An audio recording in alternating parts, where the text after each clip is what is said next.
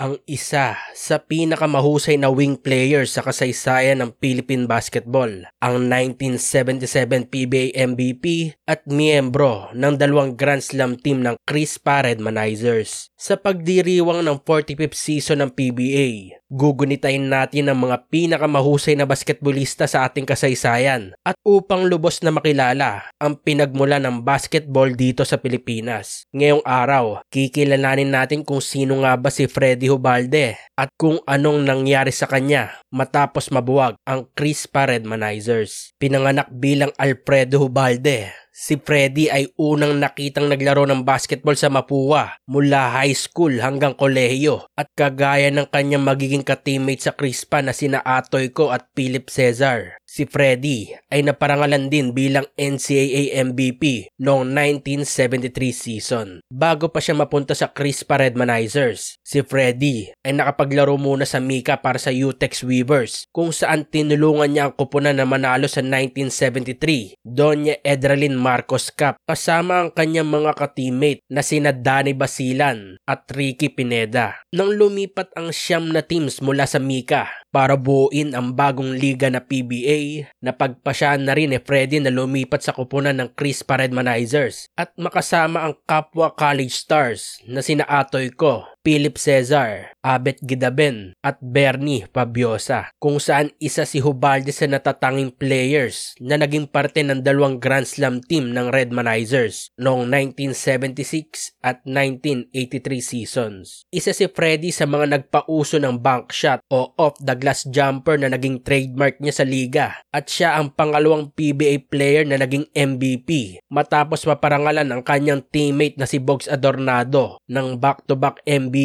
sa unang tatlong taon ng PBA. Sa sampung taon na pamamayagpag ng Crispa, natulungan niya ang kupunan na manalo ng labing tatlong kampyonato bago ito tuluyang mabuwag sa pagtatapos ng 1984 PBA season. Sa kanilang pagkawatak-watak, nakasama niya si Abet Gedaben sa paglipat sa Tanway Rammakers kung saan natulungan agad nila ito maging playoff contender at magtapos bilang third place sa 1985 All-Filipino Conference. Ngunit bago magsimula ang 1985 Reinforced Conference na i-trade ang kanyang partner na si Abet para kay Ramon Fernandez na siya palang maghahatid ng kampyonato para sa kupunan. Sa pagsasama ng dating magkaribal sa makasaysayang Crispa Toyota rivalry na tulungan ni Freddy at Don Ramon ang Tanduay na manalo ng tatlong kampyonato kasama ang kanilang mga ka-teammates na sina Willie Generalao, JB Yango, Padim Israel, Onchi De La Cruz at mga imports na sina Rob Williams, Andre McCoy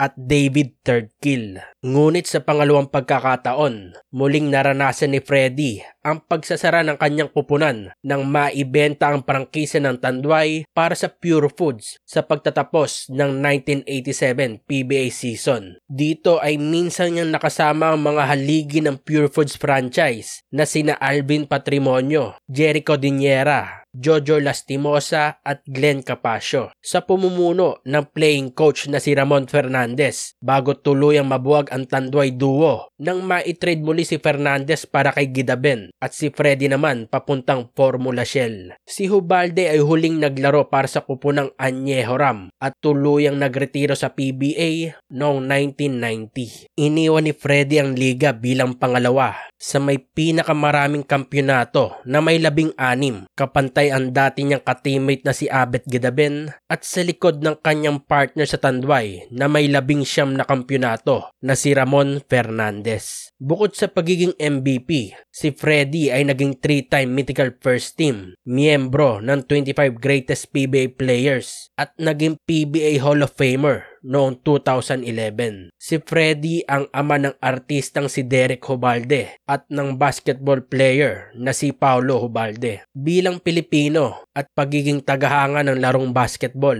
mas mainam na kilalanin muna natin ang sarili nating mga manlalaro at upang madagdagan na rin ang kaalaman tungkol sa kultura ng basketball sa Pilipinas. Ito ang bago nating series na Chris Redmanizers Basketball Team kung saan tatalakayin natin ang mga natatanging players at coaches na naging bahagi ng makasaysayang kupunan. At kung ikaw ay bago pa lamang sa ating channel, ay siguraduhin nakasubscribe ka na para updated ka sa mga ilalabas nating video tungkol sa Philippine sports history.